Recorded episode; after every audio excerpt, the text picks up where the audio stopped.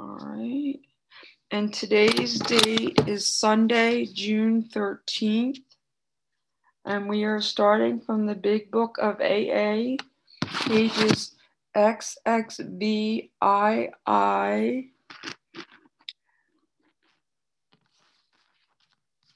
Karen C. will be our reader of the text, followed by a 20 minute share by Terry W. Go ahead, Karen. Hi, this is Karen C., recovered compulsive overeater in New Jersey. The doctor writes The subject presented in this book seems to me to be of paramount importance to those afflicted with alcoholic addiction.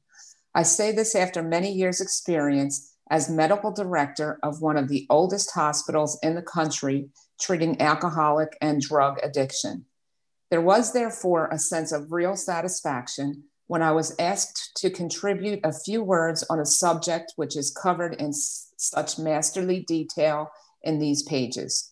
We doctors have realized for a long time that some form of moral psychology was of urgent importance to alcoholics, but its application presented difficulties beyond our conception.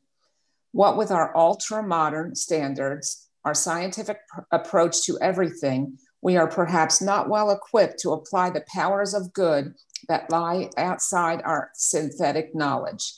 Many years ago, one of the leading contributors to this book came under our care in this hospital, and while here, he acquired some ideas which he put into practic- practical application at once. Later, he requested the privilege of being allowed to tell his story to other patients here, and with some misgiving, we consented. The cases we have followed through have been most interesting. In fact, many of them are amazing. The unselfishness of this, these men, as we, as we have come to know them, the entire absence of profit motive, and their community spirit is indeed inspiring to one who has labored long and wearily in this alcoholic field. They believe in themselves and still more in the power which pulls chronic alcoholics back from the gates of, of death. Of course, an alcoholic ought to be freed from his physical craving for liquor, and this often requires a definite hospital procedure before psychological measures can be of maximum benefit. We believe, and so suggested a few years ago, that the action of alcohol on these chronic alcoholics is a manifestation of an allergy that the phenomenon of craving is limited to this class and never occurs in the average temperate drinker. These allergic types can never safely use alcohol in any form at all. And once having formed the habit and found they cannot break it, once having lost their self confidence, their reliance upon things human, their problems pile up on them and become astonishingly difficult to solve. Frothy emotional appeal seldom suffices. The message, which can interest and hold these alcoholic people, must have depth and weight. In nearly all cases, their ideals must be grounded in a power greater than themselves if they are to recreate their lives. If any feel that as psychiatrists directing a hospital for alcoholics, we appear somewhat sentimental, let them stand with us a while on the firing line. We see the tragedies, the despairing wives, the little children. Let the solving of these problems become part of their daily work and even of their sleeping moments. And the, more, the most cynical will not wonder that we have accepted and encouraged this movement. We feel, after many years of experience, that we have found nothing which has contributed more to the rehabilitation of these men than the altruistic movement now growing up among them. And I pass. Thank you. Thank you, Karen. Now I'd like to introduce our speaker. Um, our speaker today is Terry W. from Massachusetts. And I'd like to thank Terry um, for her service, and I'm really um, grateful that you're speaking today. And I can't wait to hear what you have to share on these pages. So, Terry, go ahead and start. I had to unmute. Good morning, everyone. Thank you so much for the introduction, Maria. I um, would like to thank Kim G for inviting me here today and also for so many of my friends that showed up to support me this morning. So, um, the doctor's opinion is truly the foundation of the entire big book and, and the fellowship as well. And it tells us the book is about what we're going to get in return for studying this 12 steps and what we're going to get out of the book. And if any, I honestly, honestly feel like God put me here today to talk about this letter because of the fact anybody that all that knows me knows I'm obsessed with the doctor's opinion, absolutely obsessed with the doctor's opinion. And um, about a month ago, I did a talk, and the title of the talk was Terry's opinion versus the doctor's opinion. So I hope I can get through this without crying. This is a really moving letter for me. So this morning, I'm going to talk a little bit about myself real quick. I'll uncover what's written in this letter and share with you two, two life changing events that occurred in my life because of this letter, which are pretty remarkable. Um, a little bit about me I have been in OA 30 years. I came in actually twice. First time was a from severe anorexia, and the second time was from severe bulimia. Um, and it's fun. I was raised in Newton, Massachusetts, and back then, 30 years ago, we did not study the steps in our meetings. And actually, if somebody talked about the steps in our meetings, they were looked down upon like they were breaking the rules. Uh, we had what was called AWOLs, which was a separate study of the steps. But so, from my experience growing up, the, the um, steps were not mentioned at our meetings. We used what's called the tools, which we still all use today, anyways, the meetings, the calls, and all of that. So um, out of those 30 years, 24 of those I've been abstinent. And for me, that means not eating flour or sugar. I absolutely cannot, without, I, I absolutely cannot put those in my mouth. There's no question. Um, and it wasn't until I studied the steps a year and a half ago that I became recovered. And there's a big difference between being abstinent and being recovered. Um, recovered means that I'm in fit spiritual condition enough not to obsess about eating anymore or ever again, and the thought has been lifted from me. Um, it also means that I must stay in fit spiritual condition and I have to work the steps 10, 11, and 12 on a daily basis. I absolutely tr- truly fit the class of being a compulsive overeater. I remember when I was three, I climbed up on a shelf and I ate an entire bottle of baby aspirin. And they didn't have those child caps back then. Um, and then a year later, I climbed up on the shelf again and ate a bottle of vitamins, the whole bottle, because they tasted good. And then uh, I think I had to be around seven or eight. I had one of those toys, uh, Gumby and Pokey toys. For us that are older, we know Gumby and Pokey. It was a, um, a rubber figure about 12 inches long. I had wire to bend it. Well, I ate the entire toy. I ate all the plastic off the, um, all the rubber off the toy down to the wire. And I remember saying, Mom, look, I ate my Gumby and, you know, holding up just the wire. And so things were not normal. Um, this was not normal behavior when I was even a small child. Um, and I always ate massive, massive amounts of food. I, I never gained weight though, because I was a competitive gymnast. And later in my 20s, I was a competitive bodybuilder. So I never gained weight. Um, well, I started off with anorexia and the bulimia came later in my life. Uh, my best friend started to throw up, and she would teach me how to throw up. And I didn't want to, I just couldn't do it. And after a while, of course, I did it. And of course, she stopped, and I didn't.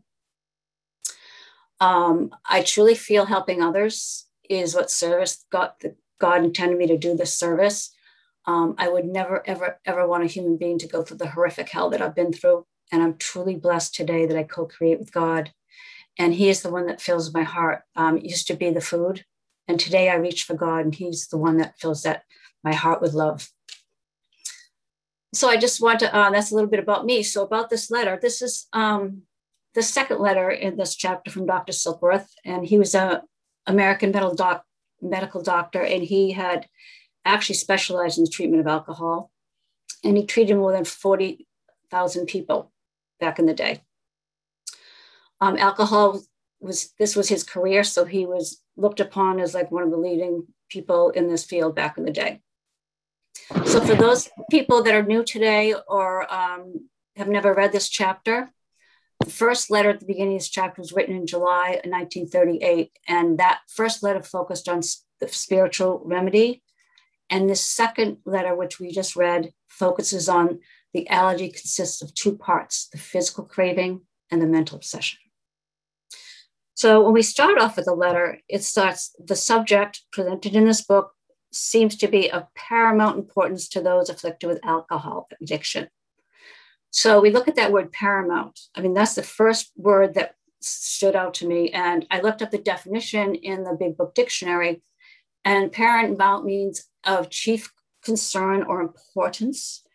Um, so we begin this whole letter by, you know, this we have to pay attention because this is important, right off the first sentence. He then goes on, I say after many years experience as a medical director of one of the oldest hospitals in the country treating alcohol and drug addiction.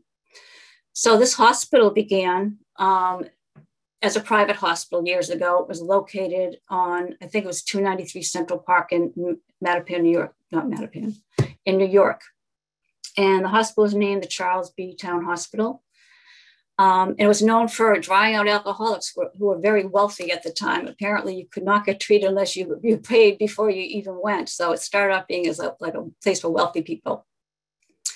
Um, there was therefore a real sense of satisfaction when I was asked to contribute a few words on this subject, which I which is covered in such masterly details in these pages.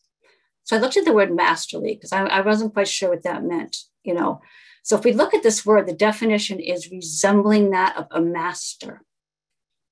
So the knowledge or, or superior skill is how, what that definition is. So at the beginning of this letter, we know that Dr. Silkworth is backing up his credentials right off the bat, right from the beginning. It goes on, we doctors have realized for a long time that some form of moral psychology was of urgent importance to alcohol, alcoholics but its application presented difficulties beyond our conception. With our ultra modern standards, our scientific approach to everything, we are perhaps not well equipped to apply the powers of good that lie outside synthetic knowledge. So, first of all, what is moral psychology? Um, it's interesting because William Silkworth has superior credentials, and here he's actually humbling himself, saying and admitting that the medical society cannot help us. Um, and that's a big thing for a doctor to say that he doesn't have the capability to cure, to cure us compulsive overeaters. Um, they can help in other ways, you know, through meditation um, and medication and hypnosis, surgeries. They used to do lobotomies back then in the day. Um, and it didn't seem like many of these actually made a difference to a lot of the, the people. They'd still come back and they would still not be able to live sanely without thinking about food constantly or alcohol. So in the 1950s, that was the first time that actually any of this stuff started start, with Freud coming along, started looking at the different, you know, maladies like hysteria, dementia, mania, all these things started coming about in the 50s. So back then, there really wasn't name for things. Um, and also in this, this paragraph, I really want to stress um, that the medical profession cannot help us, but um, what he's saying is we must have a spiritual awakening. And that is the key to this letter a spiritual awakening. And that's where we apply the powers of God or a higher, someone else's, um, whatever they call their God. Um, they lay outside the knowledge of the medical profession. So only a spiritual awakening as a result of working the steps will make it possible for us to have a sane relationship with food. So let's talk about the meaning of spiritual awakening. I always thought a spiritual awakening is when lightning came down, hit me on the head. Like literally, this is what I thought it was. Like, what is a spiritual awakening? Um, the big book describes spiritual awakening plainly as a personality change sufficient to bring about recovery, and we actually act different. So we think different and we act different. So many years goes on to say, many years ago, one of the leading contributors of this book came under our care in the hospital. And while here, he acquired some ideas, which he put into practical application at once. Um, okay, here we're talking about Bill, Bill Wilson, just so you know what we're talking about. Uh, later, he reported the privilege of being allowed to tell his story to other patients here, and with some misgiving, was consented The cases we have followed through have kept most interesting. In fact, many of them are amazing. Um, so what we're talking about here is later he requested the privilege of being able to tell his story Bill did. And when I remember I asked my sponsor, go, what do you mean it, they, they said he could do it without some misgiving?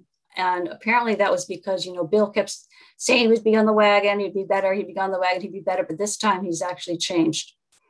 Um, so I think the cases we followed through must have been interesting. In fact, when he said they're unselfish of these men. And I, you know, I have to say, I cannot believe that a woman spent an hour, two hours a day with me every morning, seven days a week, teaching me the steps and going through the big book. Like, who does that? I didn't have to pay her.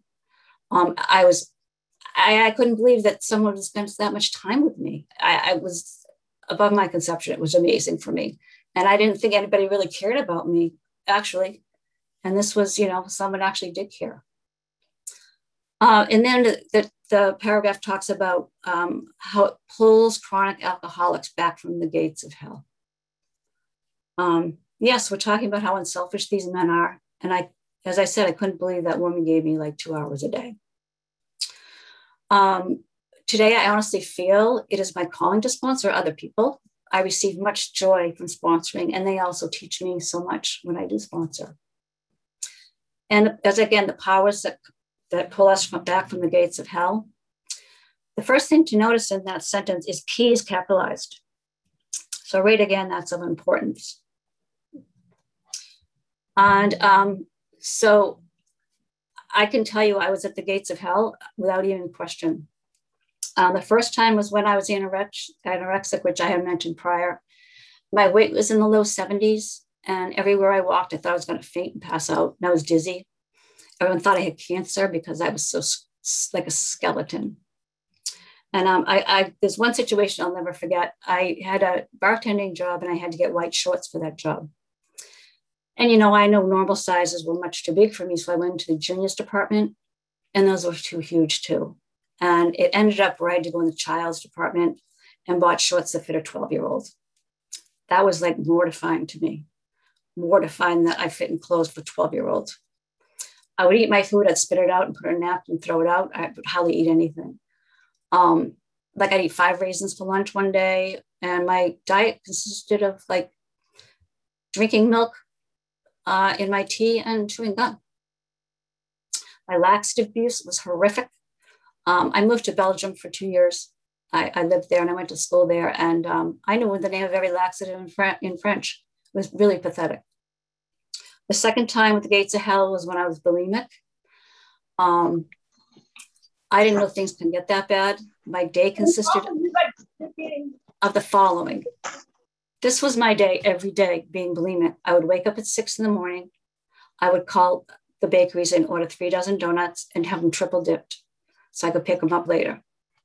I would spend the day going to different supermarkets, getting all my binge food for the day, and, you know, it came to about $130. That's how much I ate a day. And in also every day, I got a huge, large, like a graduation size sheet cake. And I had them write happy birthday Terry on it. And I ate one of those every day and uh, threw that up. And I had to do a lot of supermarkets because I didn't want them, although it really wasn't my birthday.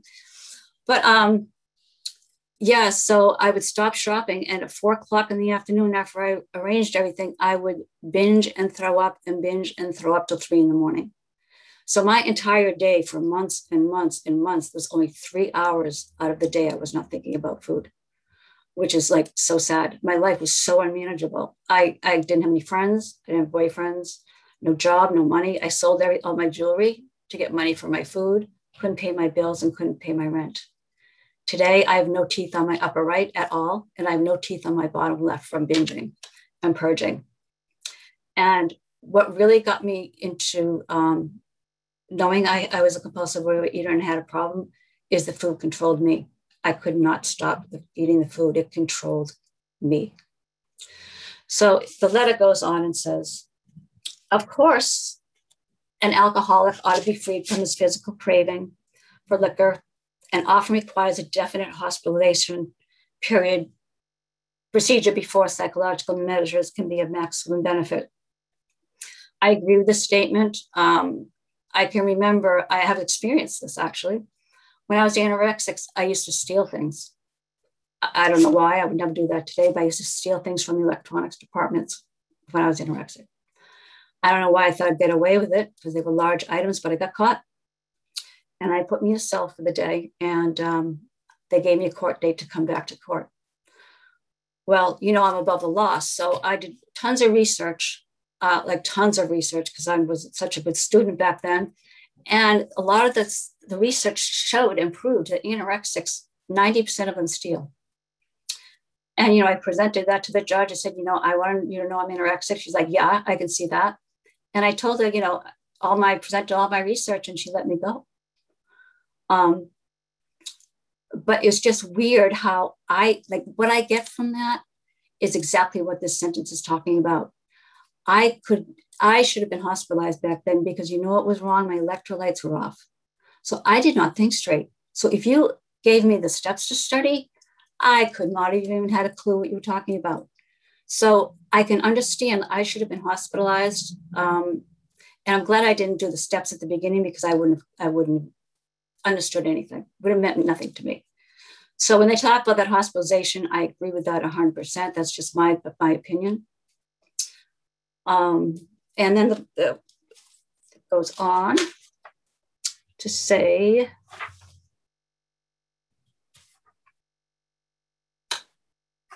sorry. We believe, and so suggested a few years ago, that the action of the alcoholic on these, sorry, we believe, and so suggested a few years ago, that the action of alcohol in these chronic alcoholics is a manifestation of an allergy, and the phenomenon of craving is limited to this class and never occurs in the average temperate drinker. These allergic types, types can never safely use alcohol in any form at all. Once having formed the habit, they found they could not break it. Once having had the self confidence, the reliance upon things human, the problems pile up and they become astonishingly difficult to solve. This to me is one of the most important paragraphs, important paragraphs of the entire book, in my opinion.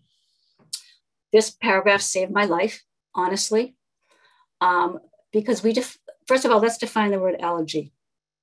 Um, the definition of allergy that I found is when a craving occurs I cannot control the amount of food that I eat. An allergy is damaging immune response that a body has to a substance that you eat, especially pollen, fur, particular foods, and it, it, it makes us hypersensitive.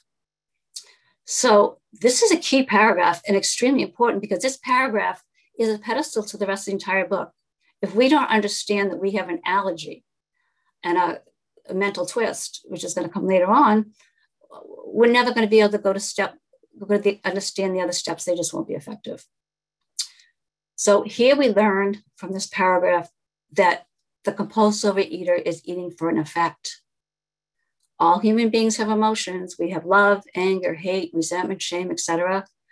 But we're human, so we all have those emotions. But the emotions build up to a level when they become uncomfortable for me and many other compulsive overeaters. And what happens is my mind wants to seek out what's going to make me feel better immediately. And that for me is food. It makes me feel better immediately. And actually, in all actuality, I've heard it only makes you happy for like seven seconds after all that. But to a compulsive overeater, the food is not the problem, which was a surprise to me. I always thought it was the problem, didn't you? Well, food is is the answer to the problem. Food becomes the answer to the problem because when emotions build up in a normal eater, they go for a walk, they run, they jog, they go to the gym, they talk about it, but they they can't um, they they they can get that out of their system. For me, like I'll eat one cupcake. Well, let's put it this way: someone normal will eat a cupcake and they'll go, "Oh, this is great," and then they'll finish it and they'll walk away. For me, um, I'll put something in my mouth that red light goes on and it does not shut off like a normal person. I go on and on and on and on and binge for hours and hours and hours and hours. It cannot stop. You know, and then I say, my mind tells me I don't want to do that because I don't want to get heavy, but it keeps going on and on and on, the, the, that crazy circle. So now let's talk about the problem. Okay, that was the answer to the problem food. So the problem is that I have so much pain in my head that and in my heart when I'm not eating, so that I eat. So when I'm not eating, I feel fear, anger, resentment. I feel horrific. But anytime my emotions meet my intellect, emotions always win. So I know I shouldn't eat all that food um, because I can't stand the pain of not eating, even though my life has been ruined and unmanageable. But I think this time I will not eat too much. I can just have a few, or maybe I can stop after two or three, and this time will be different. It's not how it is. This is what drives me into the food, and it's not because of circumstances. It's not because I was molested when I was a child. My mother's boyfriend stabbed himself 25 times in the leg in my house. We washed blood off all the walls, he tried to kill us three or four times a week. And I remember my mother used to pick us up and drive us to my grandmother's in the middle of the night. That's not why I ate. I didn't eat because my mother hated me and told me I was stupid. It has to do because of the way I'm wired. And this is what we're talking about here. The food becomes the answers to my problems, but the real problems is the buildup of my emotions. So actually, food was the problem. The doctors, psychologists, and medical centers would all be able to cure us. But as the doctor points out, the only thing that can cure us is a spiritual awakening as a result of studying the steps in the big book of AA. There's no other way I'll get relief from this pain that, that comes as a result of eating. I must put down my allergic foods. And here we are, we just talked about an allergy, and everybody has different allergic foods. Mine, in particular, are flour and sugar. Um, because that triggers the allergy and that triggers that t- mental twist and the obsession of the mind.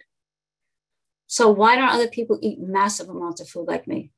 I don't get it. Other people don't get the effect I do when I eat food. Others have willpower and I don't. You know, as I say, it's like a light bulb. One person eats something, the light goes on, they like it, the light goes off. For me, as I said before, the light goes on and it does not shut off. So, um, what happened to me was I could not control how much food I ate and I kept from eating because of the mental twist. This means I'm powerless. My life was so unmanageable, as I had said. And what I learned from this book is there, there is a way to live without my mind being obsessed about food all day. It's by the process of allowing God to enter into my life. This process of letting God, my higher power, into my life is so, God gives me the power to co create and allow Him to do what I can't do for myself. So it comes down, I have no power. I seek power, and God is power. And now I substitute the effect of food on a spiritual awakening as a result of studying these steps. The letter goes on. Frothy emotional appeal seldom suffices. The message which can interest and hold these alcoholic people must have depth and weight. In nearly all cases, their ideals must be grounded in a power greater than themselves if they are to recreate their lives. I had no idea what frothy emotional appeal was and I even looked it up in the dictionary like five or six times. And I, you know, from what I understand and I get out of it, it's a message that typically a family will give, um, say their father or their mother, to um, want them to get better, you know. Um, but the family, they we can't relate to the alcoholic, so that doesn't up, you know, really help them stop drinking. So in an addict's view, especially um, within the 12 step tradition, um, what, you're not an addict, so you're not going to understand what's wrong with me. So um, that's where the, it's deemed frothy, you know, kind of like meaningless and ignorant is where that comes from. And we can share the message that has depth and weight. Um, so here we go on. If any feel that psychiatrists directing a hospital for alcoholics appear somewhat sentimental let them stand with us a while on the firing line to see the tragedies, the despairing wives, the little children. Let the solving of them become part of their daily work and even their sleeping moments. And the most cynical will wonder that we have accepted and encouraged this movement. We feel after many years' experience that we have found nothing which has contributed more to the rehabilitation of these men than the altruistic movement you know, and I, I, asked my sponsor, I don't get, you know, what's the firing line mean? I, I, had no idea. And she said to me, Yeah, Terry, you know, we have these doctors and we don't think about that they're seeing the families crying, the children being hurt. They see all the pain, you know, these doctors, and we don't even think about that. And, you know, it, it's just amazing that they say this altruistic movement, you know, is the way is the answer. And you know, I didn't understand what altruistic meant either. You know, it means I want to help other people, and they want to help other people, and we all want to help other people, and we don't get paid for that, which is amazing. Um, do I have any time left? You're a little bit over, but you can just summarize. You know, you're you're good. Okay, so I won't. I just I have a lot more, so I'm just going to summarize. I could talk about this for hours. So there's two things that changed my life. I just want to top on really quick. The first thing was I I have an allergy. I never understood that. I have an allergy. That means it's not my fault. I'm not stupid. I'm not dumb. I, I never thought I really had an allergy. Like this explains what's wrong with me. Like I never understood that. Like it changed my whole life. And the second one is that, you know, I always thought I was stupid in everything I did. And I'm not stupid because if I, when I say I'm stupid, I'm, I'm, I'm insulting God. I'm a child of God and I'm not stupid. So um, my life's dream was to get my PhD. And that's the only thing I wanted out of life. That's the only thing that mattered to me, that, that validated me. And you know what? I learned, I actually have three master's degrees and I'm still not happy until I read the steps and study the steps because I don't need a PhD unless God wants me to work work through him through me to help other people. You know, that was my life dream and it's not anymore. You know, my life dream is to help others as they've done for me. So thank you so much for listening to me today. I hope that um, you got something out of it. And I oh, just again, thank you for letting me share. Thank you so much, Terry. Um, you did a fantastic job, just um, shedding some light on those on those pages. You did a fantastic job, and I was so glad and so grateful to my higher power for letting me hear it today. Um,